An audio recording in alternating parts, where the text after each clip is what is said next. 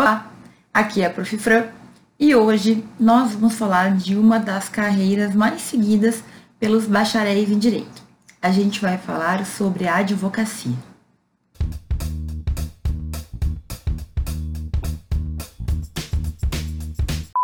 Bom, eu já recebi muitos pedidos para fazer vídeos acerca das principais carreiras que os estudantes de direito podem seguir depois de formados. Então, esse aqui vai ser o primeiro vídeo de uma série que eu vou fazer que vou tratar de diversas carreiras jurídicas diferentes. Então, com certeza, você já ouviu falar que quem faz direito tem um leque de oportunidades. O que a gente vai fazer a partir de hoje é tratar de cada um desses pedacinhos, dessas oportunidades que esse leque tem, para a gente saber exatamente o que a gente pode fazer e o que cada uma dessas profissões fazem. No vídeo de hoje, a gente vai falar sobre a advocacia, que é uma das carreiras mais escolhidas entre os bacharéis em direito. Para ser advogado, a pessoa tem que fazer a faculdade de direito e tem que ser aprovada no exame da ordem, no exame da OAB, que é, digamos assim, o nosso órgão de classe. É quem toma conta dos advogados, quem traz os regulamentos, quem organiza a profissão e quem também vai defender o advogado quando for necessário. Então, o advogado, ele adquire capacidade postulatória. Quando a pessoa se torna advogada, ganha as carteirinhas da OAB, está regularmente inscrita nos quadros da ordem, ela tem como ingressar em juízo e postular direito próprio e direito alheio. O advogado, ele faz isso basicamente. Ele vai defender na justiça, certo, os direitos que lhe forem requeridos. Sempre que uma pessoa contratar esse advogado, ele tem a competência, ele tem, digamos assim, restritamente essa possibilidade, só o advogado pode fazer isso, de ingressar na justiça e buscar os direitos junto ao Poder Judiciário. No Brasil, o advogado ele é tido como função indispensável à justiça. Quem determina isso é a nossa Constituição Federal, lá no artigo 133. Então, o advogado no Brasil, ele tem um papel muito importante, ele faz parte da justiça. É por isso, por exemplo, que o advogado ele não pode ser visto como um objeto mercantilizado. A gente não pode vender os nossos serviços como se a gente estivesse vendendo pão. Provavelmente tu já deve ter escutado falar sobre isso, mas é fato. No Brasil, o advogado ele tem constitucionalmente uma posição diferente de demais serviços que podem ser prestados por profissionais autônomos. O advogado, ele compõe a justiça. Sem o advogado, a gente não consegue ter justiça. Isso é muito verdadeiro, certo? Você tem que ter lá o teu número da ordem, teu número da OAB para poder iniciar um processo. Só vou fazer uma ressalva, certo? No juizado especial civil é possível que uma pessoa ingresse na justiça sem ter assistência de advogado, desde que essa ação tenha o valor de até 20 salários mínimos. Acima disso ou em qualquer outra seara, é necessário o advogado. Partindo de uma ideia mais filosófica, inicialmente, o advogado ele é essencial para que as pessoas entendam os seus direitos e busquem também os seus direitos. Não é apenas postular lá perante o Poder Judiciário. A questão é que, se tu começa a conviver no dia a dia dos fóruns, tu percebe, como eu percebi, que a maioria das pessoas ignora que tem direitos. E muitas vezes elas são enganadas por outras pessoas, por empresas, por familiares, certo? Que simplesmente sabendo dessa ignorância acabam tirando vantagem. O advogado, ele está também no sistema para trazer o equilíbrio das coisas.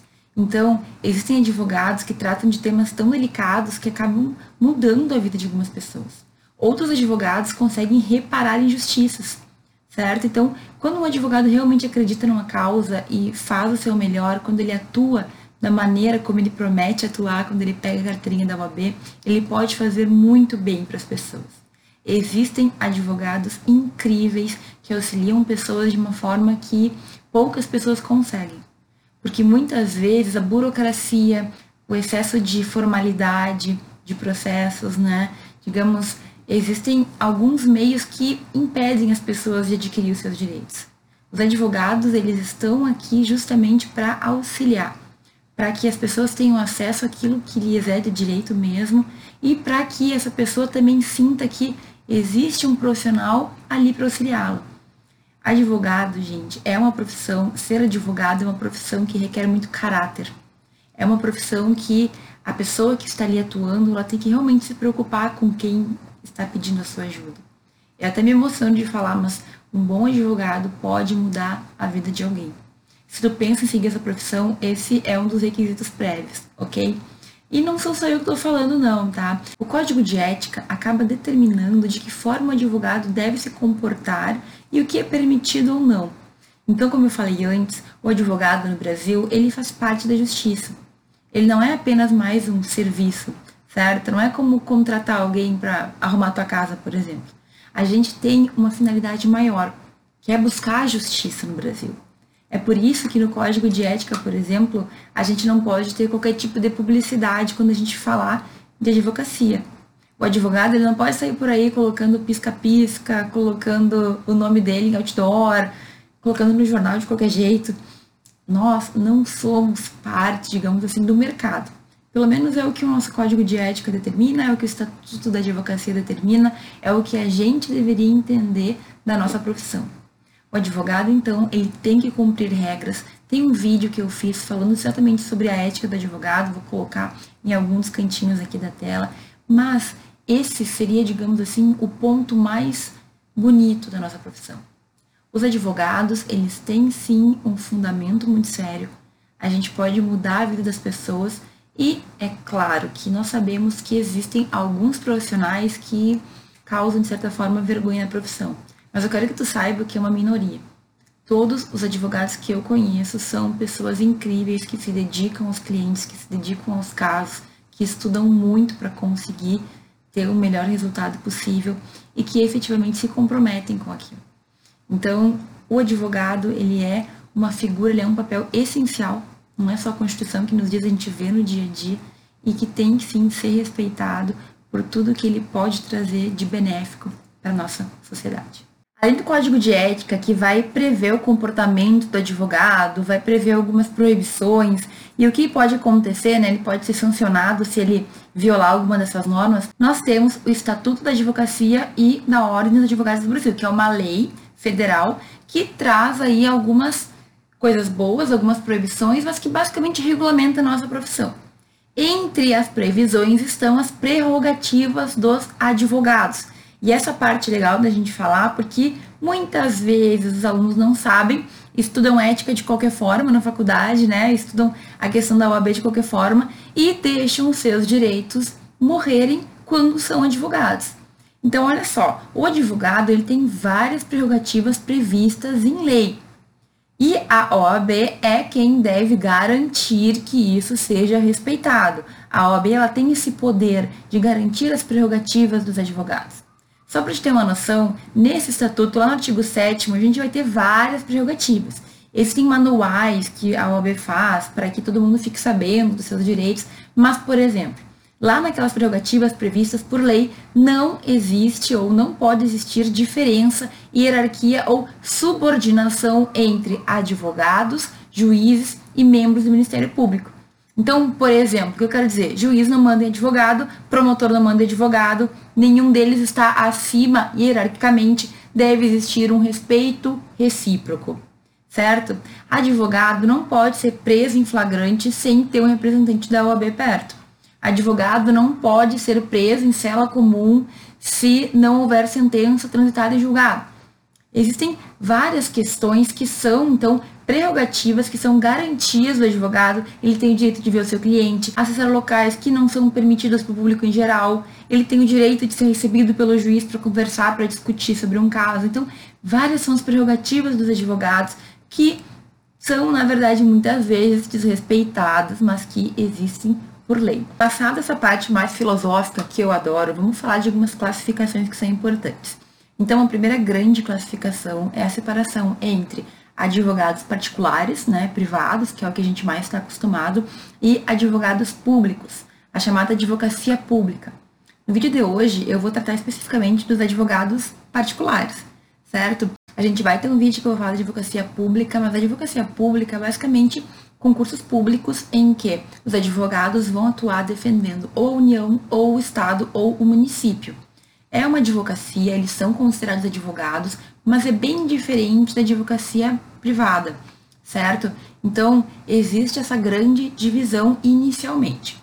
Outra diferença que pode acontecer, que existe, né, são advogados que trabalham sozinhos, ou seja, advogados que têm o seu escritório sozinho, sem ter nenhum sócio. Tem também sociedades de advogados, ou seja, pode ter reunir com mais alguns advogados e ter uma sociedade é maior, tem que ter registro, tudo direitinho na OAB também, certo?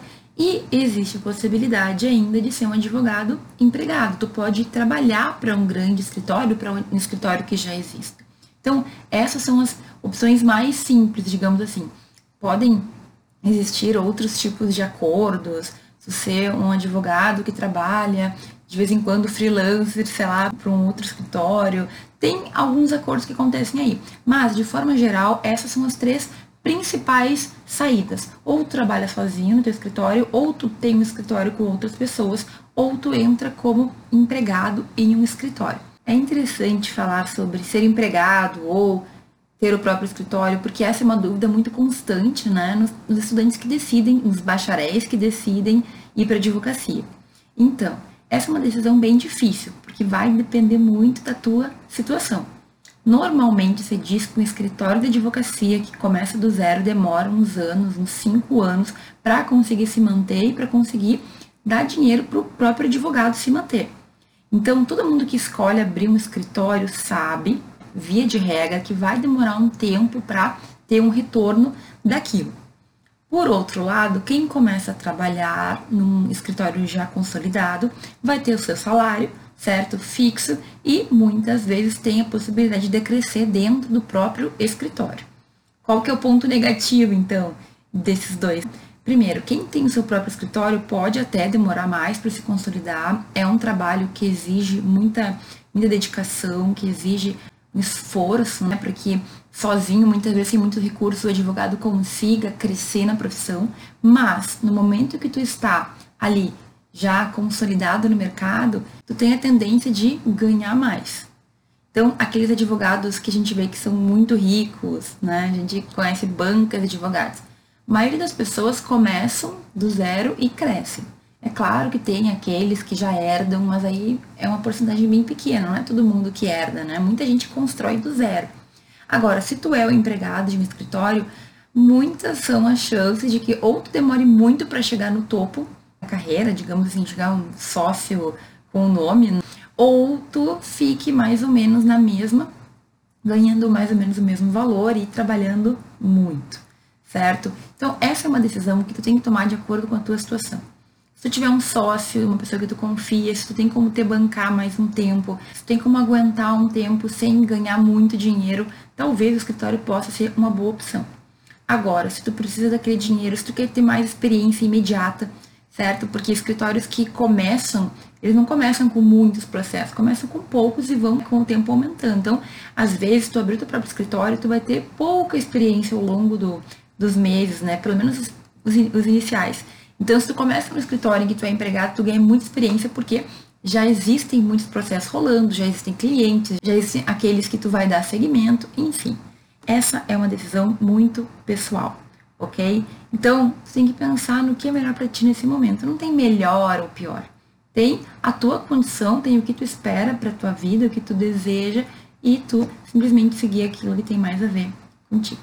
Uma coisa muito legal de se falar que nem sempre os alunos sabem é que sendo advogado no Brasil, tu pode atuar em qualquer tipo de área, em qualquer um dos ramos do direito. Então, muitos perguntam se, por ter feito a OAB para civil, para penal, para administrativo, para tributário, se terão que seguir naquela mesma área para sempre. E não, não é assim, ok? Tu pode ter feito tua prova na OAB de civil, mas depois que tu passar a tua carteirinha vai ser igual a de qualquer outro advogado. Os advogados podem atuar na área que eles desejarem, qualquer uma das áreas, independentemente do que tu fez a tua OAB, ok? Então, isso é interessante porque nós temos um grande mercado, tu pode escolher o tema, de repente tu pode trocar de área de acordo com as demandas que tu sente, ok? Mas é interessante sim ser especializado em alguma das áreas. Aquela história de advogado que atende em todas as áreas, penal, civil, constitucional, tudo ao mesmo tempo, ela ficou bem no passado certo? Porque hoje, cada vez mais, é necessário a gente ter uma expertise naquilo que a gente está fazendo. Então, por exemplo, grandes advogados de direito penal, já declararam que eles só atuam em direito penal. Se eles tiverem um problema com alguma questão civil, eles vão contratar um advogado que entenda aquele caso para não perder tempo, para não cometer nenhum erro. Por quê? Porque cada vez as áreas do direito elas vão ficando mais com mais detalhes, com mais necessidade de atenção. Então, o advogado que atua na área de direito processual penal, por exemplo, ele acaba perdendo contato com os detalhes do direito civil, com os detalhes do direito trabalhista. É normal isso acontecer. Então, tu pode escolher a área que tu quiser, certo? De acordo com o teu gosto, de acordo com as tuas oportunidades que surgir na tua vida, independentemente da tua OAB ok? Mas é bem importante que com o tempo tu vá se tornando especialista em alguma coisa. Do que tu gosta, o que tu mais trabalha, o que tu te vê no futuro realizando. E assim, isso gera mais autoridade também.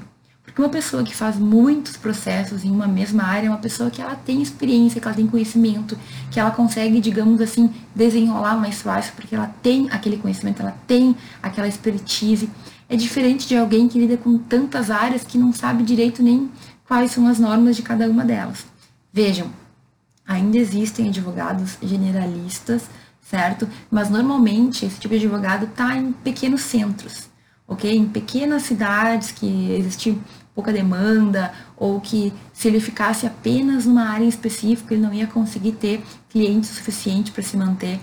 Em grandes cidades, isso está cada dia mais comum, os advogados eles acabam se especializando até em casos específicos. Então, eu sou especialista em homicídio, sou especialista em casos de consumo de inscrição indevida.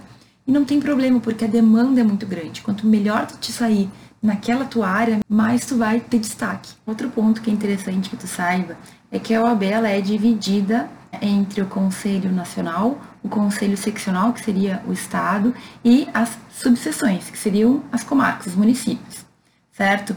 Quando tu passar na prova da OAB, tu vai escolher em qual conselho seccional, em qual estado tu vai te inscrever, e aí fica sempre a tua carteirinha, OAB tracinho o teu estado. No meu caso é OAB tracinho RS e o número, ok? Eu posso atuar dentro do meu estado normalmente em qualquer uma das áreas. No entanto, eu não posso atuar indiscriminadamente nas outras unidades federativas. Ou seja, existe um limite de até cinco processos que eu, que estou inscrita no Rio Grande do Sul, poderei atuar em outros processos. Até cinco. Posso fazer cinco em Santa Catarina, cinco no Paraná, cinco em São Paulo, cinco em Minas. Se eu quiser atuar em mais de cinco processos em outros estados, eu tenho que fazer um pedido de inscrição suplementar, certo? Então, é uma, um detalhezinho que quase não se fala, mas apesar da prova ser unificada, a gente faz a prova da OAB em nível federal, as inscrições elas vão ser a nível de seccional, ou seja, em cada um dos estados da federação. Embora a imagem do advogado seja a daquela pessoa que inicia um processo, que está em audiência lá, tentando defender os direitos do seu cliente, existem outras atividades que são privativas da advocacia que estão previstas lá na lei federal que determina o Estatuto da Advocacia e o Estatuto da OAB. Então, assessoria jurídica, consultoria jurídica, direção jurídica, também são atividades que somente o advogado inscrito regularmente nos quadros da OAB pode exercer. É importante eu te dizer isso, porque nem sempre todos os advogados vão ter as mesmas funções ou vão fazer as mesmas coisas. Principalmente quando a gente estiver tratando de um grande escritório, por exemplo, é bem comum que se dividam funções. Então, a depender da característica que é mais forte naquele advogado, ele pode ficar em uma área ou em outra. Por exemplo, existem advogados que apenas estão em contato com os clientes, prestam a primeira assistência, dão uma consultoria, certo? Assistência jurídica. Então, existem advogados que só tratam com os clientes, que nunca veem um fórum. Outros advogados que têm outras atribuições, por exemplo, escrevem muito bem, têm um bom domínio da escrita, são aqueles que fazem os processos, que fazem a parte escrita, que argumentam pela parte escrita pelo processo. Nunca vem também o juiz, às vezes não vem os clientes também. E existe ainda o advogado, que pode ser aquele que atua perante o juiz, que vai lá e faz audiências e defende os direitos e tem uma boa oratória. Entende o que eu quero dizer? Em alguns momentos, em algumas situações, o advogado ele não tem que ter tudo isso ao mesmo tempo, ele não vai ter todas estas funções ao mesmo tempo. Isso acontece principalmente quando existe tanta demanda que não tem como um único advogado dar conta. Quando que pode acontecer de um único advogado ter que fazer tudo isso? Normalmente, em escritórios menores, o advogado que está ali, ele encontra o cliente, ele dá consultoria, ele faz o processo e ele vai para as audiências, certo? Mas é claro, o que eu quero te dizer aqui? Cada uma dessas atividades vai requerer um ponto forte da pessoa. Então, ter uma boa oratória, por exemplo, não é uma obrigatoriedade se tu é o tipo de advogado que vai ficar fazendo parecer ou que vai ficar na parte escrita. Agora, é obrigatório tu ter um bom português, uma boa redação. Entende o que eu quero dizer? O que, que todo advogado tem que ter, independentemente do que ele for fazer no processo ou no seu escritório? Responsabilidade, conhecimento jurídico, tem que ter resiliência, e todo advogado, independentemente do que ele for fazer, de qual for a função dele, tem que ter uma boa argumentação. Argumentação oral, argumentação por escrito, argumentação para convencer o teu cliente que aquilo é o melhor que ele pode fazer, certo? Então, as características de um advogado, elas vão variar de acordo com o que tu for fazer. Se tu tiver o teu próprio escritório, provavelmente tu vai ter que atuar em todas as frentes. Mas é muito provável que se teu escritório crescer, tu acabe separando e tu fique com aquilo que tu gosta mais. De qualquer forma, as quatro características que citei, conhecimento, resiliência, responsabilidade e boa argumentação, todo advogado tem que ter. Eu somaria também uma vontade de fazer o cliente ganhar, assim, uma vontade de vencer. Que advogado que não se importa com o resultado talvez não seja um bom advogado, ok?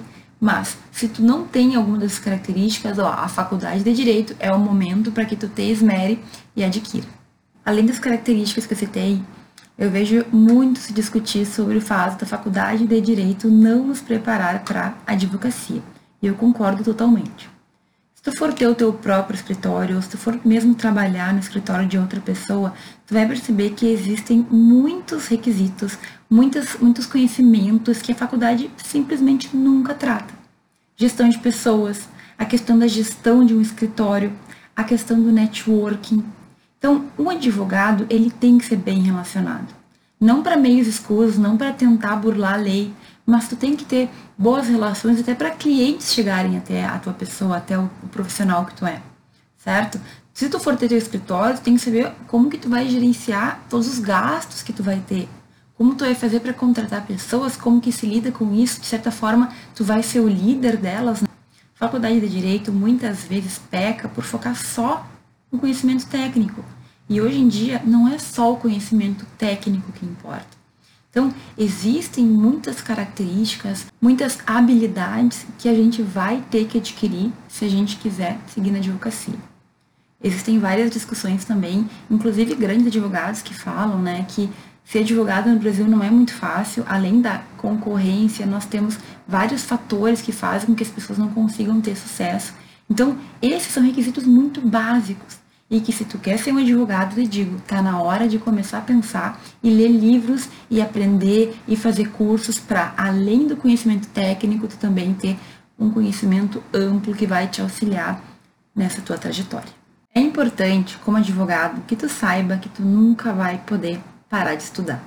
Eu sei que isso vale para todo jurista. A gente sabe que no momento que a gente começa a fazer direito, não tem mais como parar de estudar. Tem que saber o que mudou na lei, tem que saber o que os tribunais estão decidindo.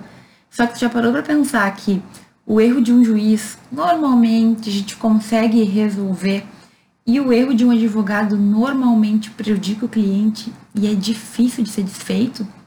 Então, se o juiz, por algum motivo, comete algum equívoco material lá, ele simplesmente desfaz a decisão, ok? O advogado, se ele perde um prazo, se ele erra alguma questão material, se ele não faz o trabalho dele bem feito, se ele não percebe decisões que vêm sendo tomadas, ele simplesmente pode perder a causa, perder o cliente e até perder a sua própria imagem. Então, olha, quando eu falo de responsabilidade para o advogado, é uma coisa realmente muito séria. O advogado ele tem muitas responsabilidades em um único processo. Muitas vezes, quando existem vários processos, é necessário criar um sistema de organização para não se perder. Perder um prazo pode ser algo que vai, que pode destruir, né? atuação que pode acabar lá com o pedido do teu cliente, que pode fazer ele perder um direito que talvez fosse mesmo dele, entende? Então, a advocacia, ela requer um estudo muito mais aguçado do que os próprios juízes, por exemplo. Então, esse é um ponto que muitos advogados não entendem. Ser advogado, gente, é tu trabalhar sem saber se tu vai conseguir o que tu deseja, porque quem vai decidir é o juiz, muito provavelmente, sem saber exatamente qual vai ser a decisão, e ainda assim ter que fazer o teu melhor. Fazer o melhor que tu puder, além do mais, hoje em dia se requer um tratamento personalizado. Então, a gente está tendo uma reviravolta em que aquele monte de processo que era feito igual já não é mais algo que as pessoas querem. A gente quer o que se chama de advocacia artesanal, em que cada processo é feito pelo advogado, é pensado, que na verdade deveria sempre ser o normal, mas nem sempre acontece. Então, o advogado, ele tem uma responsabilidade muito grande. Ele tem que estar com seu conhecimento sempre em dia para ele não prejudicar ninguém, para ele não atrapalhar o cliente. Ele não pode deixar de juntar lá no prazo aquela petição. Ele não pode esquecer que ele tem uma audiência. Imagina, gente, um errinho do advogado pode causar anos de trabalho para ele mesmo. Então, a própria imagem do advogado pode ser impactada. A advocacia é uma coisa muito séria. Tudo isso que a gente vê por aí de advogados que não, não são o que deveriam ser, de pessoas que não confiam na justiça nem nos advogados, de pessoas que falam mal de advogados, inclusive, provavelmente seja fruto de advogados que antes de nós fizeram trabalhos mal feitos ou que não tiveram justamente o comprometimento que deveriam ter. É por isso que é tão importante a gente se preparar ao máximo para exercer a advocacia. Se tu ainda é estudante de direito, tem uma dica muito boa para te dar, que eu sempre falo, mas é o fato de que é interessante, é essencial, é algo que vai te fazer crescer de verdade, fazer um estágio num, num escritório da advocacia. Quando a gente faz um estágio no escritório, a gente já vai pegando as manhas. E digo mais, se no estágio tu perceber que aquilo não é para ti, talvez tu já possa ainda na faculdade tomar um outro rumo. Ser advogado não é fácil. Existe uma frase que se fala muito entre advogados que é advogado tem que ter coragem, certo? Para advocacia não existe espaço para covardes. E eu concordo bastante com isso. A advocacia também fala é matar um leão a cada dia. Tu não tem a segurança de que o teu processo vai ser julgado, nem quando e nem como ele vai ser julgado. Tu não tem a segurança de que exatamente a lei, como deveria ser a princípio aplicada, vai ser aplicada. Tu não tem nem a segurança de receber em muitas situações, porque tu nunca sabe quando que isso vai acontecer, quando vai ser sentença, se vai ser favorável ou não, certo? Ainda que tu tenha como cobrar os honorários antes, muitas vezes ficam anos e anos para grande parte da ação voltar, né, o valor pecuniário voltar, e não tem como a gente ser hipócrita e dizer que advogado pode esperar qualquer tempo, a gente não trabalha de graça.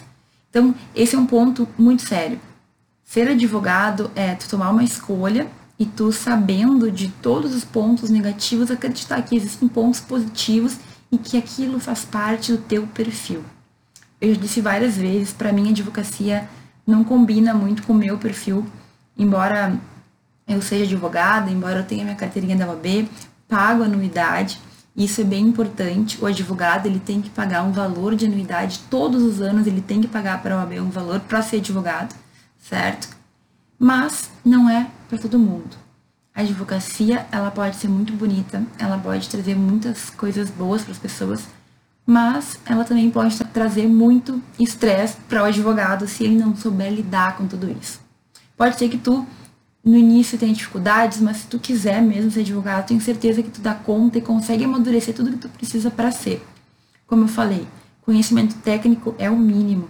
Hoje, o advogado ele tem que ter mais do que conhecimento técnico. Ele tem, tem que ter inteligência emocional. Ele tem que entender de pessoas. Ele tem que conseguir captar clientes. Ele tem que ter networking. Ser advogado não é fácil, mas se for a tua vocação, tenha certeza que existe muito espaço no mercado, principalmente se tu for um advogado ímpar. Se tu for um bom profissional e se tu te destacar por justamente ter esse profissionalismo que infelizmente falta e muita gente. Ok? O vídeo de hoje, eu tentei nesse vídeo tratar de tudo que eu considerei mais importante para um advogado e tudo que eu acredito que um estudante de direito tem que saber sobre a advocacia. No entanto, é um tema muito extenso e pode ser que alguma coisa eu não tenha abordado aqui. Se tu ficou com alguma dúvida ou se tu quer complementar alguma informação que eu não trouxe, por favor, deixa aqui embaixo nos comentários que eu gosto muito de ler e de receber sempre esse feedback.